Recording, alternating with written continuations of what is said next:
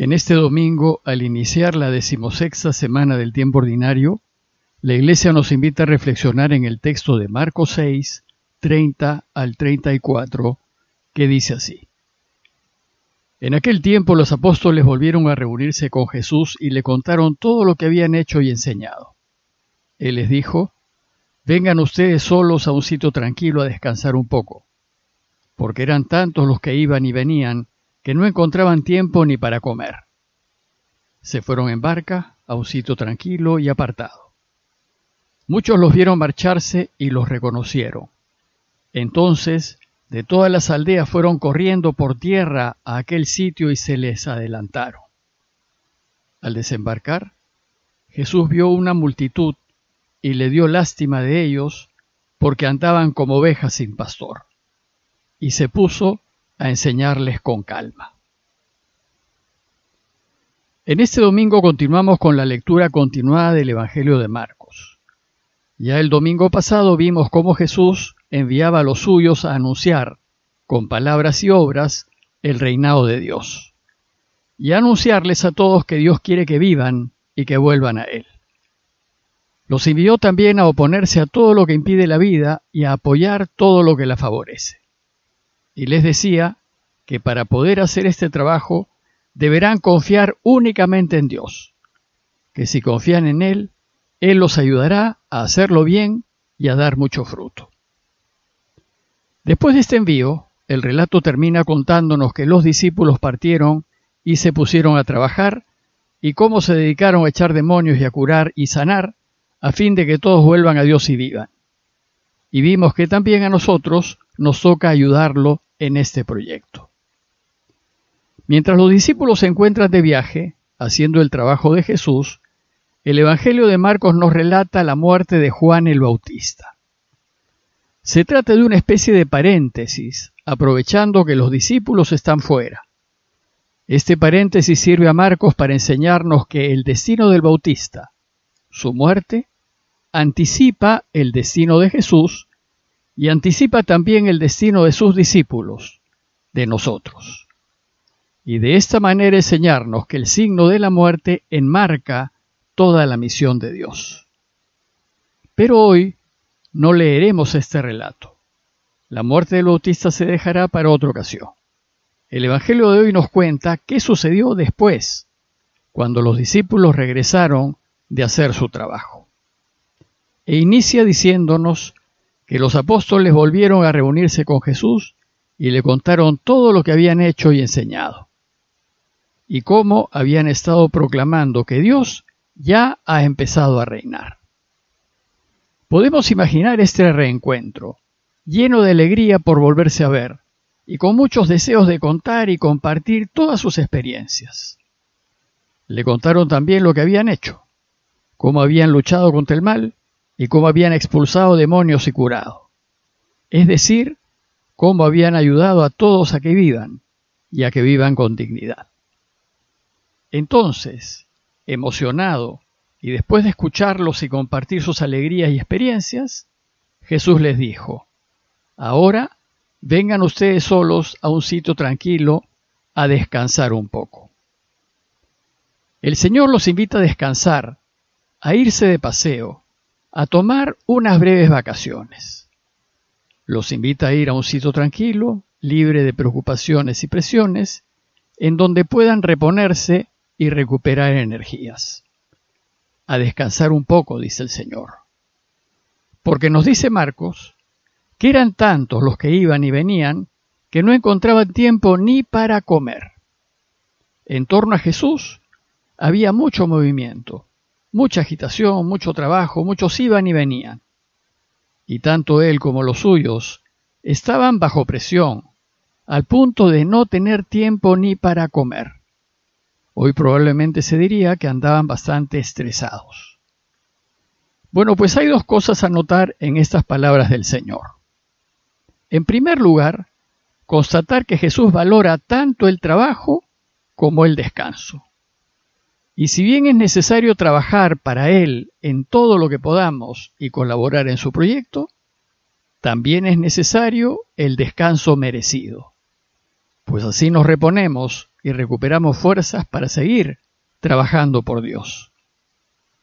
Y en segundo lugar, constatar cómo Jesús se preocupa de la salud y del bienestar de los suyos.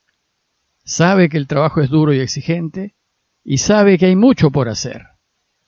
Sin embargo, prefiere cuidar de los suyos y buscar que el trabajo no los desgaste. Esta primera parte del relato termina diciéndonos que se fueron en barca a un sitio tranquilo y apartado a tomarse un día de descanso. ¿Pero qué pasó luego de que se marcharon? Dice el texto, muchos los vieron marcharse y los reconocieron.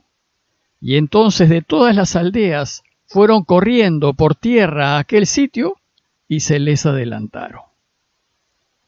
El texto hace notar que hay muchos que están en búsqueda de Dios y que viven necesitados de vida. Las palabras los vieron de todas las aldeas y fueron expresa la necesidad de Dios que tienen tantos. Estos habían visto en el grupo de Jesús y sus discípulos un camino claro para volver a Dios y por lo tanto lo siguen. La enorme ansia de Dios expresa en las palabras fueron por tierra y se les adelantaron. En realidad es imposible que alguien que rodea el agua a pie pueda ir más rápido que alguien que lo cruce en barca. Lo que expresa Marcos es que el anhelo y la sed de Dios era enorme. Y el Evangelio concluye indicándonos la reacción de Jesús ante esta necesidad de la gente. Dice el texto que, al desembarcar, Jesús vio una multitud y le dio lástima de ellos, porque andaban como ovejas sin pastor, y se puso a enseñarles con calma. Este verso extraordinario nos muestra el corazón de Jesús. Nos dice que al verlos se compadeció, sintió lástima de ellos, y lo que lo conmovió fue que andaban como ovejas sin pastor, es decir, perdidos, desprotegidos, hambrientos, sedientos, sin nadie que vele por ellos y presa fácil de los lobos rapaces. ¿Dónde están los pastores que tienen la obligación de cuidarlas? ¿Dónde están las autoridades que deben ocuparse de ellas? Para una oveja, andar sin pastor significa la muerte segura. La gente, muchos, están en peligro de una vida infeliz, de una vida sin sentido, de una vida de muerte. Jesús pues se preocupa del peligro inminente en el que vivía la gente, y no obstante su cansancio y el de los suyos, abandona sus planes originales de descanso y se dedica a enseñarles. El Evangelio añade que lo hizo con calma. Ante la necesidad de la gente, Jesús no pierde la paz ni el buen humor. Más importante y urgente es ayudar a que todos vivan que descansar. Para Jesús tampoco hay tiempo que perder. Urge dar una mano. Y así lo hace, y se va a gastar y desgastar por el otro en el esfuerzo. Ya el profeta Jeremías había hablado de los pastores que necesita la gente. La gente no quiere pastores que solo se preocupan de sí mismos y descuidan y se despreocupan del pueblo. La gente quiere pastores que sean capaces de reunir a todas las ovejas y llevarlas a verdes pastizales para que crezcan y se multipliquen. Que sean capaces de proteger a las ovejas y cuidarlas para que vivan. Jeremías también había anunciado la llegada del Mesías, aquel que será el verdadero pastor de Israel. Dice el profeta que llegan días en que suscitaré a David un vástago legítimo que reinará como rey prudente y hará justicia y derecho en la tierra. Es decir, anuncia a un verdadero pastor que salvará a Judá y al que llamarán el Señor nuestra justicia. El Evangelio de Marcos, así como los demás evangelios, va a demostrar que en Jesús se cumple lo anunciado por Jeremías. Jesús es el verdadero pastor, aquel que prefiere dar la vida por sus ovejas pues la vida de los suyos está por encima de su vida y de su descanso.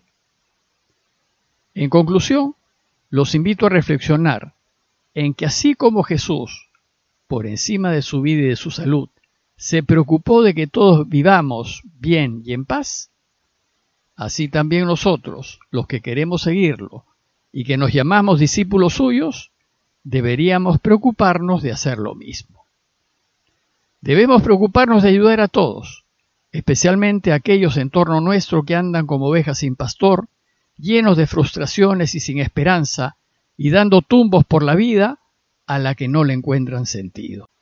Ciertamente debemos preocuparnos por ayudar y por ayudar a todos en todo lo que pueden necesitar, quitarles en lo posible toda fuente de dolor y sufrimiento y tratar de hacerles la vida más fácil. Pero sobre todo debemos ayudar a que descubran a Dios y a que quieran volver a Él, pues en Él está la verdadera vida y felicidad, en Él está el sentido de la vida. Y preguntarme, ¿Y yo qué pongo por delante? ¿Mi comodidad y mi seguridad? ¿O el dolor y el sufrimiento de la gente? ¿Estoy dispuesto a perder un momento de descanso a fin de ayudar? Pidámosle al Señor que nos dé la gracia de tener un corazón compasivo, un corazón que lata y que reaccione ante los dolores y sufrimientos de los demás, y que me mueva a hacer algo por ayudar. Parroquia de Fátima, Miraflores, Lima.